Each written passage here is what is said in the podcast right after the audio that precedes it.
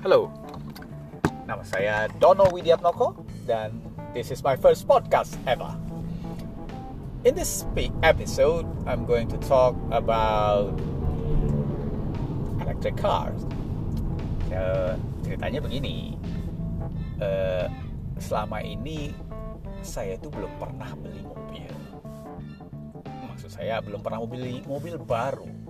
Selama ini saya selalu belinya mobil bekas, baik di Indonesia maupun di Inggris tempat saya tinggal sekarang ini.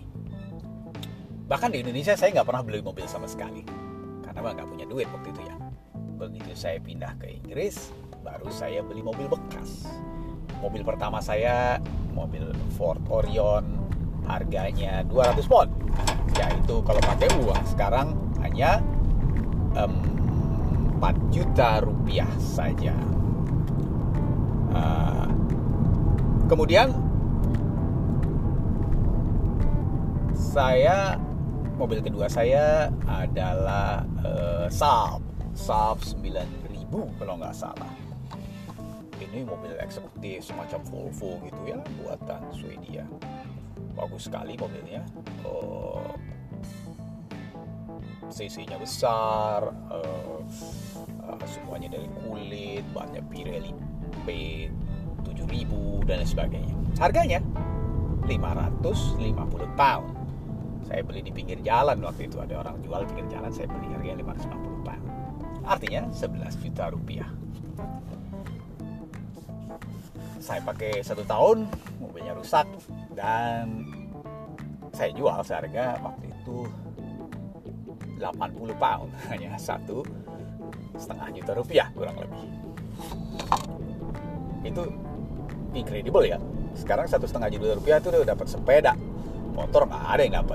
Anyway, mobilnya masih jalan waktu itu, masih jalan, cuma agak mesinnya suara keras aja, masih jalan. Mobil ketiga saya adalah uh, Citroen C empat. Ini juga asik banget ini. Saya waktu itu saya beli mobilnya mobil uh, itu mobil kecil, kayak mobil Ford Focus ya, tapi bagus lah. Harganya udah lebih naik lagi, sembilan ratus lima puluh pound. Karena saya sudah kerja waktu itu, saya sudah kerja, saya punya duit lebih besar. sembilan ratus lima puluh itu juga cuma dua puluh juta ya, kira-kira ya, cuma dua puluh juta rupiah. Gak, gak kepikir lah kalau di Indonesia beli-beli mobil dua puluh juta rupiah itu kayak gimana. Mobil itu jadi kesayangan saya lah, karena powerful, kecil, apa namanya, enak dipakai, irit. Saya pakai lima tahun begitu. Uh, sementara kemudian uh, kami pindah kota, istri saya punya perlu mobil lagi karena kami uh, apa namanya saya ngekos gitu ya. Saya beliin mobil buat istri saya, mobil Suzuki Baleno. Suzuki Baleno harganya enam ratus pound, dua belas juta. Kemudian, nah pokoknya saya belinya bekas-bekas terus. Akhirnya saya beli, kemudian saya beli mobil saya berikutnya, yaitu uh, Zafira. Zafira ini harganya sudah mulai lebih mahal lagi, tiga ribu lima ratus pound, tujuh puluh juta rupiah. Ya, tujuh puluh juta rupiah juga kalau di Indonesia juga masih belum mobil yang bagus ya, masih mobil yang kece. Nah, kalau ini sudah otomatis uh, Zafira buat uh, tujuh orang dan seterusnya. Uh, saya pakai berapa tahun itu ya? Sekitar delapan tahun, sampai rusak. Akhirnya sampai terlalu mahal untuk dibetulin, jadi saya scrap. Saya jual buat mesin tua. Dapat, guess what? How much? seratus tujuh puluh lima pound. Tiga setengah juta rupiah untuk besi tua doang, ya. Oke. Okay. Kemudian saya ganti jadi apa? Jadi Zafira lagi, Vauxhall Zafira. Vauxhall ini kalau di Indonesia mereknya namanya Opel, sama aja sih barangnya. Harganya empat ribu, delapan puluh juta juga. Cuma lebih baruan sedikit dari mobil saya yang sebelumnya itu. Uh, sampai berapa tahun saya punya? lima tahun. Dan sudah hampir jelek juga. Dan akhirnya saya jual minggu lalu ke mahasiswa Indonesia yang baru datang. Saya jual seharga dua ratus pound. alias empat juta rupiah. empat juta rupiah saja saya jual kepada uh, seorang mahasiswa Indonesia yang baru datang ke Inggris. Okay. Uh, kenapa saya jual? Karena uh, saya sekarang ini gara-gara COVID tinggalnya di rumah saja.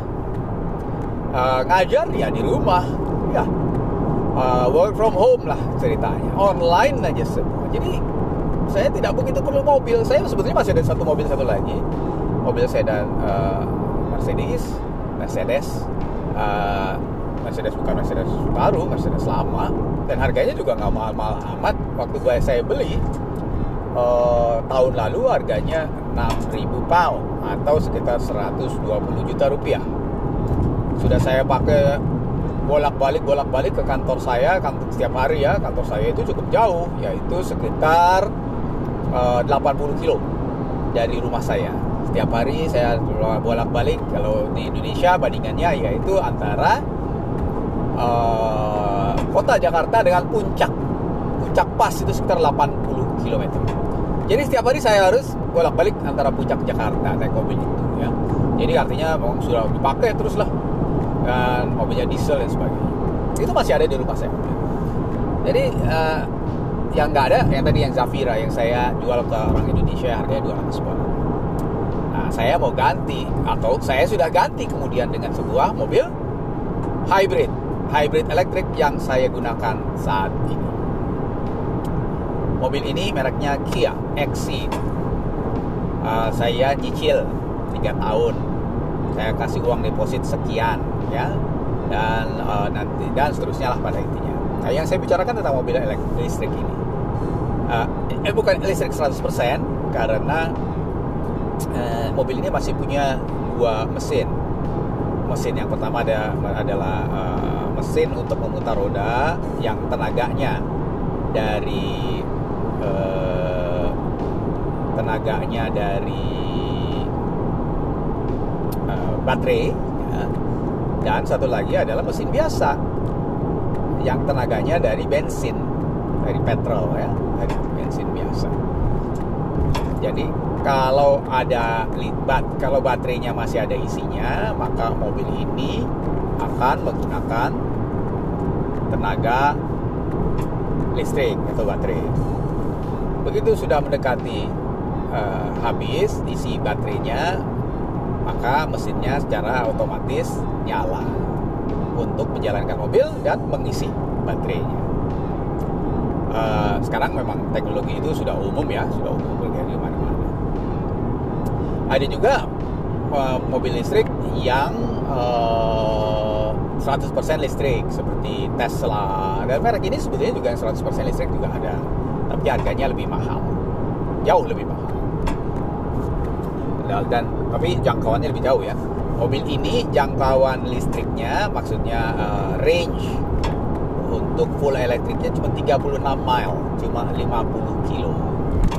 Jadi kalau saya pakai ini ke kantor saya hanya dengan tenaga listrik saja, tidak akan nyampe tengah jalan sudah habis listriknya. Tapi tidak mengapa. Kenapa? Karena ada bensinnya. Ada mesin satu lagi yang akan menyala secara otomatis jika listrik atau baterai mobil saya habis atau berkurang kan?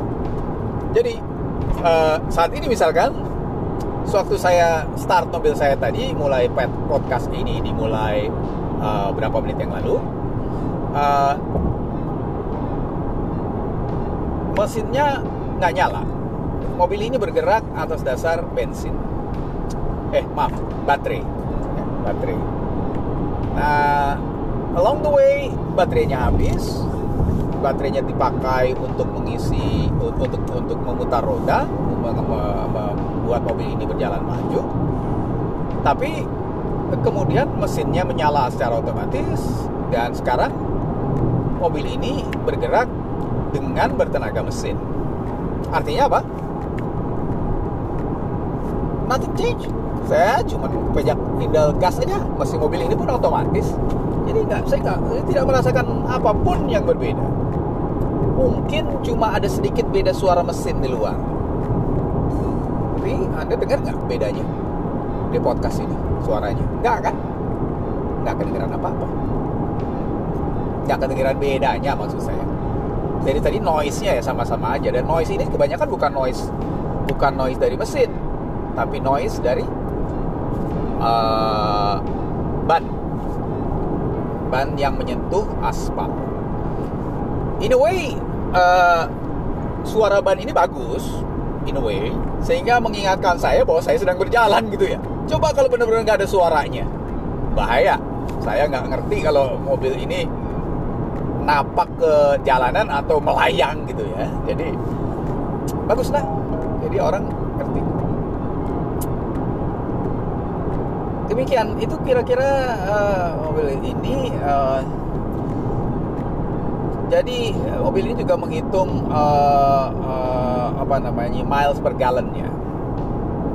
Ternyata uh, per kilometernya ini penggunaan listrik, penggunaan bensinnya dan listriknya sangat irit. Amat sangat irit Amat sangat irit Jadi uh, total uh, saya lihat sekarang nih di komputernya,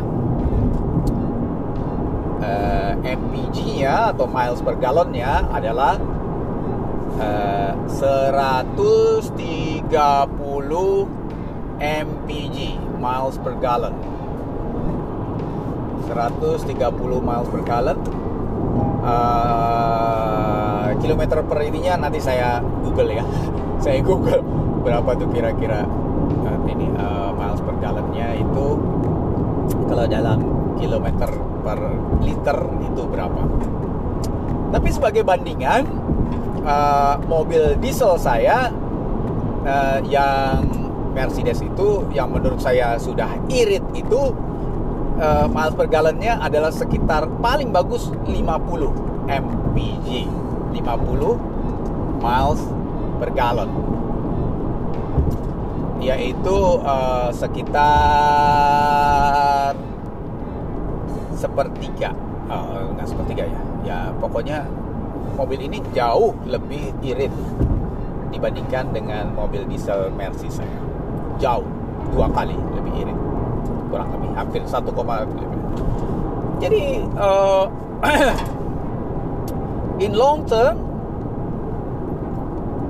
pengeluaran saya untuk beli bensin harusnya berkurang banyak. Itu dari sisi economics of owning this car ya. Tapi sebetulnya lebih dari itu. Saya membeli mobil ini karena bukan cuma alasan ekonomi. Tentu saja zaman sekarang kita harus melihat dampak negatif dari transportasi atau apapun yang kita lakukan. Uh, anak saya misalkan, "Bapak, diesel, mobil diesel itu, diesel is killing the environment. It's so dirty."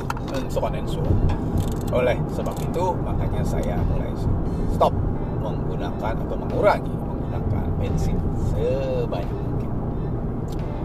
Itu alasan saya mengapa saya, tentu saya kita masih tetap perlu untuk uh, melakukan perjalanan ya, transportasi kita masih perlu.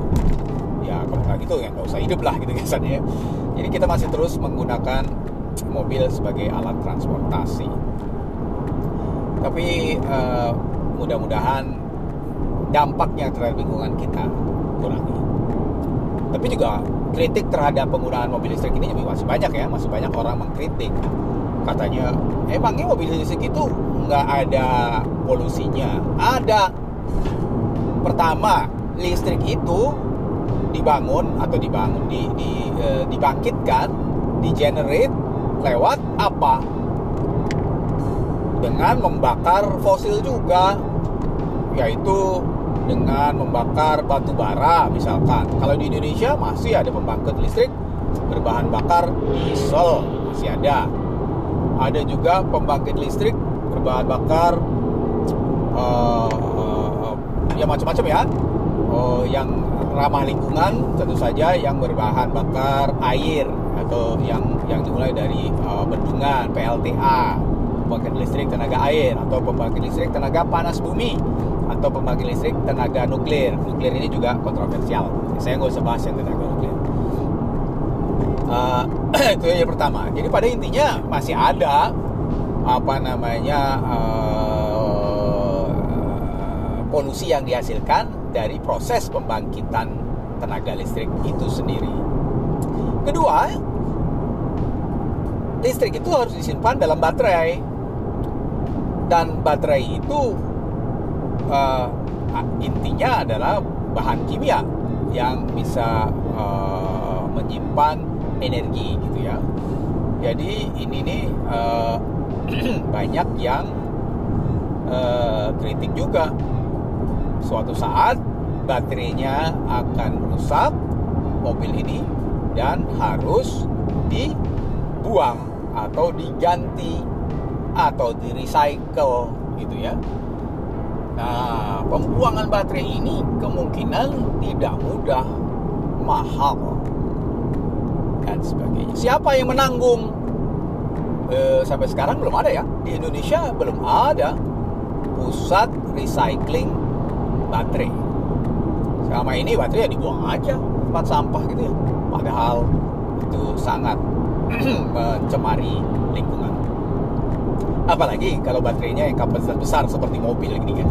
Seperti mobil, aki aja itu, aki mobil saja itu sangat mencemari lingkungan karena ada merkurinya, ada ada logam beratnya dan sebagainya.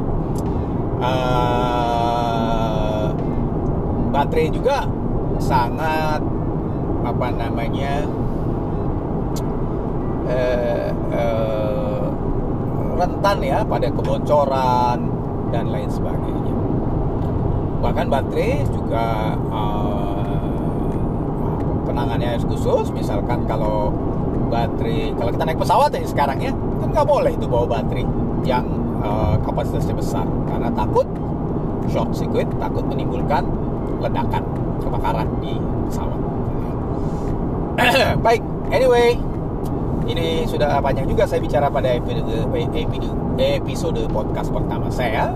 Pada intinya, uh, there's another alternative way uh, to drive, yaitu dengan menggunakan mobil bertenaga listrik.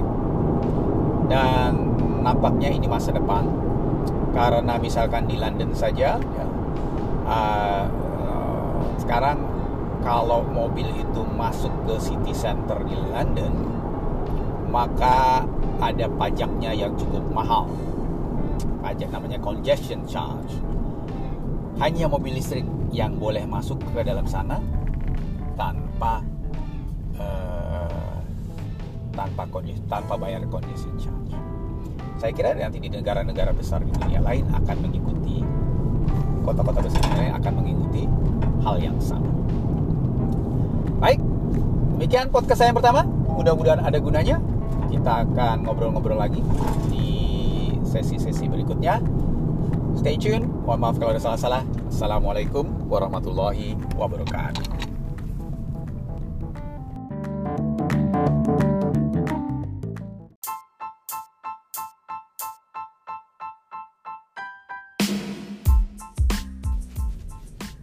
Assalamualaikum warahmatullahi wabarakatuh. This is my second podcast. Uh, episode pertama kemarin saya ngomong tentang, saya bicara tentang mobil listrik. Episode ini saya bicara tentang sepeda listrik. Uh, Oke, okay. uh, kenapa sepeda listrik? Gini, sejak beberapa bulan ini saya berbisnis sepeda. Sepeda apa? Sepeda macam-macam. Utamanya Brompton. Brompton yang lagi ngehits itu ya. Brompton ini uh, produksi Inggris, dibuat oleh Andrew Ritchie, di desainer Andrew Ritchie. Belum begitu lama ya, kita tiga puluhan tahun gitu kira-kira ya. Uh, tapi belakangan ini jadi ngehits. Saya sudah punya mobil ini. Mobil itu sebetulnya sudah cukup lama ya. Sudah eh mobil. Saya sudah punya sepeda Brompton sudah sekitar enam tahun. So, dan saya menggunakan pertama kali Brompton sekitar uh, delapan tahun yang lalu. Uh, dan I love it. I love them. Jadi uh, beberapa sewaktu saya ke Indonesia, saya beli Brompton itu, satu Brompton, kemudian saya bawa ke Indonesia, saya pakai. Kemudian saya beli lagi, ada yang teman saya ada yang beli, kemudian saya beli lagi dan seterusnya. Saya sendiri sampai saat ini sudah membeli enam Brompton untuk keperling, untuk keperluan saya sendiri. Uh, tapi sekarang saya nggak punya sama sekali. enam-enamnya itu sudah saya jual atau saya kasih orang lain. Uh, sementara itu sejak sejak lockdown atau sejak corona ini. Uh, Semua orang pengen beli sepeda kayaknya ya. Soalnya eh, kalau di Inggris lebih safe gitu. Orang nggak pakai kendaraan umum, lebih enak pakai sepeda. Indonesia juga demikian. Sekarang orang bersepeda di mana-mana ya. Semua orang pengen bersepeda. Jadi eh, demand kepada sepeda meningkat. Apalagi sepeda lipat yang berkualitas seperti Brompton. Nah, Brompton juga mengeluarkan sepeda lipat elektronik elektrik yang menggunakan baterai terpisah. Jadi itu sebetulnya Brompton biasa, tetapi pada uh, roda depannya, pada hub di depannya itu, pada uh, uh, pada rodanya dibuat di tambahkan sebuah motor elektrik yang ditaruh di roda depan, di, di as roda depan.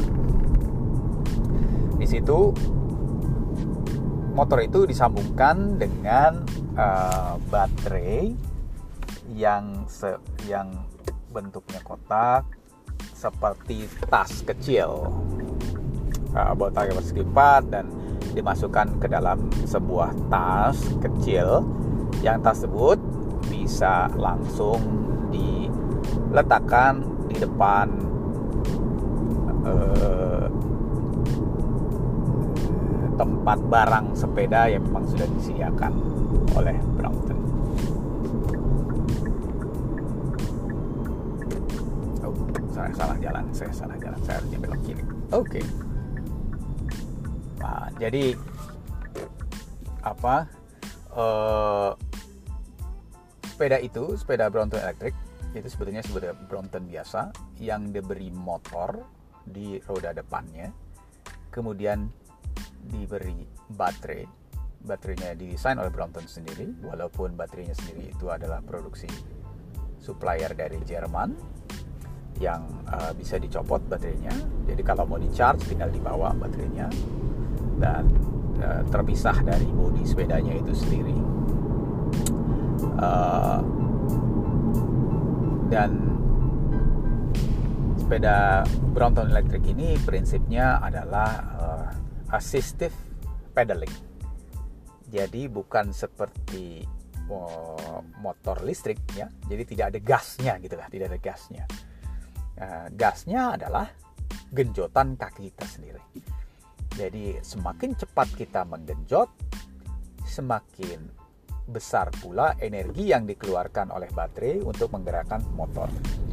Dan semakin keras kita menggenjot, misalkan kalau sedang ditajakan ya, semakin uh, kuat kita menekan tuas pedal, maka semakin besar pula energi yang disalurkan kepada motor sehingga uh, kita bisa melewati tanjakan lah gitu dengan mudah. Uh, ada dua jenis yang ada dua jenis uh, Brompton elektrik yang dikeluarkan oleh Brompton itu sendiri. Yang satu adalah yang uh, yang tasnya kecil, yaitu tasnya ya, tas standar. Ada juga satu jenis lagi yang tasnya adalah tas uh, city bag namanya. City bag ini tasnya cukup besar, nah seukuran tas laptop begitu, dia bisa digunakan untuk mengisi laptop dan sebagainya, dan juga baterainya itu sendiri.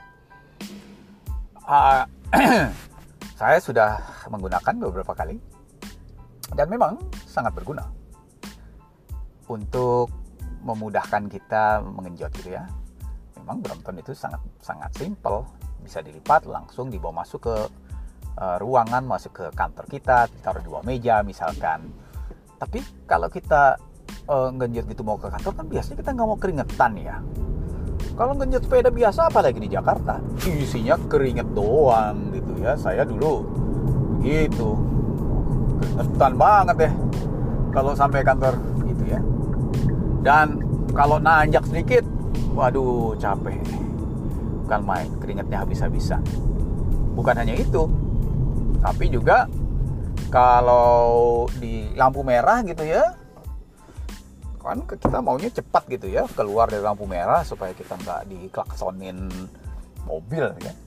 Jadi eh, atau ditanjakan masuk ke jembatan gitu ya.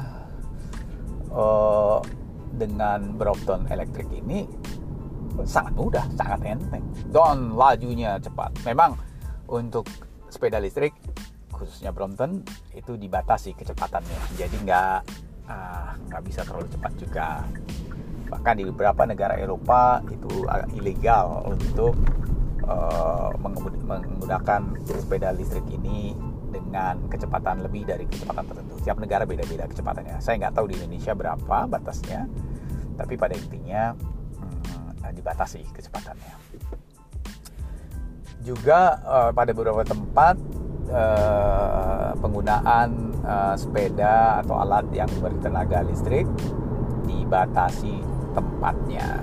Jadi hanya bisa di jalan umum saja, misalkan tidak boleh di uh, trotoar misalkan begitu ya, karena cukup berbahaya karena kecepatannya. Jadi uh, itu tentang Brompton elektrik, uh, sangat berguna. Dan range-nya range-nya itu menurut Brompton sekitar uh, tiga puluh lima sampai enam puluh mile. Ya, sekitar lima puluh sampai delapan puluh kilometer. Baterainya akan tahan sebesar, jadi cukup jauh. Jadi kayak Jakarta Bogor itu masih bisa jalan terus gitu ya. Uh, atau jadi walaupun nggak nggak nyala terus, kayak lagi Brompton ini modelnya adalah assistive pedaling. Jadi hanya membantu kita mengenjot atau mengayuh sepeda. Jadi nggak bisa kita cuman kaki kita diangkat, cuman kayak naik motor kita cuman uh, apa namanya menekan gas terus jalan sendiri, nggak nggak gitu. Jadi tetap harus di pedal. Uh, begitu. Jadi sepedanya sendiri beratnya relatif sama, kecuali memang uh, motornya yang di depan itu cukup menimbulkan uh, beratnya lebih ya. Dan juga baterainya, terus saya baterainya dulu sekitar cukup berat, sekitar tiga sampai empat kilo beratnya, jadi cukup berat. Uh, tapi ya berat itu juga ada gunanya, sehingga uh, dan ditar- karena ditaruh di roda depan, jadi ada gripnya, ada grip, jadi nggak nggak nggak gampang apa namanya slip, nggak gampang slip. Jadi memang sudah didesain oleh Brompton sehingga Uh, sepeda tersebut berguna mudah ya. Dan bagi kalau mau diangkat, diangkatnya terpisah baterainya. Jadi sepeda Bromptonnya dilipat, kemudian baterainya dicopot, sepedanya dijinjing gitu ya, baterainya bisa dilipat mirip seperti tas biasa kita selempangkan di di, di bahu. Uh, chargingnya pakai kabel ditaruh di luar, maksudnya uh, external charging. Sejauh ini saya gunakan bagus, not a problem. Uh, memang harus menurut Brompton harus dicek maintenance setiap tahun sekali sehingga garansinya bisa berjalan terus. Uh, tapi saya sendiri nggak tahu ini garansi ini maksudnya uh, apakah garansi baterainya atau garansi apa gitu. Karena baterai mau nggak mau ya habis juga, one day akan habis kapasitas kemampuannya untuk menyimpan listrik. Nggak ada baterai yang tahan seumur hidup ya. Jadi itu adalah uh, kekurangannya lah, boleh kita bilang kekurangannya. Tapi semua sepeda listrik juga demikian, segala sesuatu yang ada listrik juga demikian. Baik. Uh, ada satu lagi, Brompton ini motornya belum bisa membuat regenerative braking. Maksudnya apa regenerative braking? Jadi eh, kalau di mobil, misalkan mobil saya yang saya gunakan saat ini, kalau kita ngerem, maka energi yang di, di apa ya diserap oleh mekanisme pengereman saya ini akan diubah menjadi, akan disimpan menjadi energi dalam baterai, begitu. Nah, kalau eh, Brompton, teknologi itu belum digunakan. Mungkin suatu saat akan digunakan sehingga lebih efisien penggunaan baterainya. Nah, eh, berapa lama baterai ini akan bertahan? Belum tahu. Saya belum tahu. Tapi eh, saya kira dua tiga tahun. Ya tentu saja tergantung pemakaian ya. Lebih sering dipakai tentu saja eh, baterainya akan lebih cepat habis gitu ya. Tapi kalau tidak dipakai juga nggak nggak bagus. Ini akan kehilangan juga dayanya. Aki atau baterai juga punya daya apa namanya masa simpan. Jadi uh, dan uh, Brompton elektrik ini juga langsung nyambung dengan dia punya lampu elektrik ya eh, lampu uh, maksudnya uh, langsung tersambung dengan uh, lampu depan dan belakang, jadi langsung menyala lampunya begitu baterainya kita kita masukkan dan kita turn apa namanya saklarnya on. Uh, kesulitannya kalau kita pakai adalah sebetulnya sederhana ya, itu sangat membantu sepeda listrik sebetulnya. Dan sepeda listrik ini juga sangat mudah kalau kita masukkan ke dalam mobil gitu ya, ke dalam kendaraan umum dan sebagainya. Kecuali kalau kita masukkan ke dalam pesawat. Kenapa? Karena pesawat sampai saat ini tidak membolehkan mengangkut baterai lithium ion. Lithium ion. Nah, baterai lithium ini karena menimbul, bisa ada risiko menimbulkan percikan api dan kebakaran. Kurang lebihnya demikian ya. Jadi sampai saat ini uh, dilarang meng- me- me- mengirim baterai. Kalau sepedanya sih nggak masalah ya. Baterainya yang nggak boleh ke dalam pesawat udara. Ada kecualinya, kecuali pesawat kargo, khusus kargo. Jadi misalkan kalau kirim lewat D H L atau FedEx dibolehkan, tapi biayanya lain. Khusus, karena khusus apa, handlingnya khusus. Kalau Garuda atau kayak hmm, Singapura Airlines gitu belum ten, mereka kebanyakan pesawatnya adalah pesawat penumpang biasa yang punya tempat penyimpanan kargo di bawah tempat duduk penumpang. Nah, untuk kayak gini ini belum dianggap aman, belum safe, tidak safe. Jadi tidak akan dibolehkan untuk dikirimkan nah, gitu. Dan kalau ada apa-apa, kita juga sebagai pengirim yang bertanggung jawab ya. Kan kalau pesawatnya tiba-tiba berasap gitu di atas karena apa? Karena baterai sepeda kita. Ya, kita juga merasa bertanggung jawab dong ya. Jangan sampai gitu dah. Oke, itu demikian. Nah, ke- kelemahannya, wah, bukan kelemahan, tapi artinya apa ya? Hal yang harus kita perhatikan. Jadi kita nggak bisa pakai sepeda listrik ini untuk perjalanan antar pulau, misalkan di Indonesia. Jadi kalau mau mau liburan ke Bali, mau bawa Brompton elektrik nggak bisa. Bukan nggak bisa bawa sepedanya, nggak bisa bawa baterainya. Bisa nggak sepeda ini dipakai tanpa baterai? Ya bisa aja, cuman lebih berat. Ya kan ada dinamonya. Dinamonya itu beratnya berapa gitu ya. Jadi uh, memang ini ya, didesain untuk pakai listrik. Begitu. Hal yang paling utama sekarang tinggal apanya tadi semua, harganya. Nah, ini harganya menarik karena cukup mahal juga ya. Nah, pertama, Bromptonnya sendiri sudah mahal ya. uh, Brompton yang paling murah harganya seribu pound sterling. Oh sorry, maaf, uh, tujuh ratus, sekitar tujuh ratus lima puluh pound sterling, yaitu Brompton B tujuh puluh lima yang warnanya biru itu. tujuh ratus lima puluh pound sterling itu sekitar lima belas juta rupiah. Tapi itu yang basic sekali. yang yang nggak pakai gigi, yang pedalnya tidak bisa dilipat, dan lain sebagainya. Sementara kalau eh, yang standar adalah sekitar seribu empat puluh lima pound sampai seribu dua ratus lima puluh lima pound, atau antara eh, dua puluh juta sampai dua puluh lima juta rupiah. Harga resmi dari Brompton dot com atau Brompton Junction ya, di di di, di websitenya atau di tokonya langsung. Nah, yang sepeda listrik ini harganya berapa?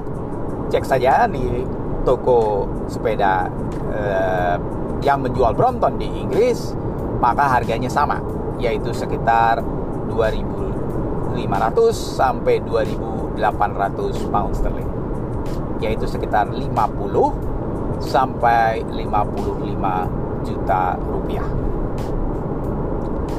Eh, cukup mahal, jadi itu sudah dapat motor gitu ya, motor baru gitu yang bagus, udah lima puluh lima juta, itu bukan motor yang jelek, bukan motor bebek biasa, motor yang bagus. So, tapi di Indonesia harganya berapa? Barusan saya lihat di Tokopedia harganya ada yang jual delapan puluh tiga juta rupiah. Tapi P O, P O, bayar dulu nanti baru dibeliin. Yang ready dijual di Indonesia harganya berapa? Harganya seratus sepuluh juta rupiah. Itu yang ready di Indonesia. Saya juga menjual sepeda listrik itu, ada di Indonesia, siap pakai, siap semuanya. Sampai servisnya juga saya sediakan. Saya bekerja sama dengan uh, Kumbang Cycles, yaitu sebuah perusahaan uh, startup di Indonesia yang menyediakan layanan sepeda listrik termasuk servisnya. Jadi uh, servisnya dilaksanakan secara gratis di Kumbang Cycles. Nah, ini bukan ini ya, bukan spare partnya ya. Spare part tidak termasuk. Baterai, uh, bahan habis oh, bahan habis pakai. Pokoknya kalau itu spare partnya yang rusak, karena itu tanggung jawabnya Brompton sebetulnya, akan kami bantu mencari uh, spare partnya. Sementara kalau uh, servisnya, maintenance-nya, uh, kami akan siapkan, kami akan bantu pada intinya. Nah, uh, harga di Indonesia tadi berapa? seratus sepuluh juta rupiah. Itu yang yang standar ya, yang tidak pakai Uh, city bag.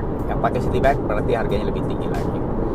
Uh, yang paling murah berapa? delapan puluh tiga juta rupiah yang saya lihat di Tokopedia ya. Tetapi harus bayar di muka. Kita nggak tahu tuh orang bener apa enggak ya. Kita apa namanya? Jangan-jangan nanti sampai sini harus bayar pajak, harus apa, harus ini, harus itu, atau ternyata barang uh, nggak bayar pajak tuh kan nyusahin diri ya. Uh, Kalau saya, saya melakukan semuanya secara legal. Saya punya perusahaan di Inggris yang mengekspor secara legal. Kami membayar pajak, kami dan sebagainya. Oh, by the way, itu uh, saya walaupun profesi saya di Inggris ini adalah sebagai staf pengajar, tapi saya juga punya perusahaan uh, trading sepeda. Namanya D W L W uh, Limited. Yaitu nama saya Dono Widyatnoko dan Lucy Wahidah istri saya. So ya, namanya D W L W Limited or D W L W Limited. Begitu. Berapa kalau itu saya jual di Indonesia? Saya jual harganya seratus sepuluh juta rupiah. Adalah diskon sini situ, dan kalau ada teman saya yang baik, ya adalah gampang lah saya kasih kasus Manchester United satu for free gitu ya, sebagai tambahan. Sebagai uh, bonus, bonusnya apa? Kalau Manchester United, misalkan demikian. Top ground. Baik, kira-kira demikian uh, podcast saya nomor dua tentang sepeda listrik. Kita akan lanjutkan pada episode-episode uh, berikutnya podcast ini. Uh, mudah-mudahan ada gunanya. Assalamualaikum warahmatullahi wabarakatuh.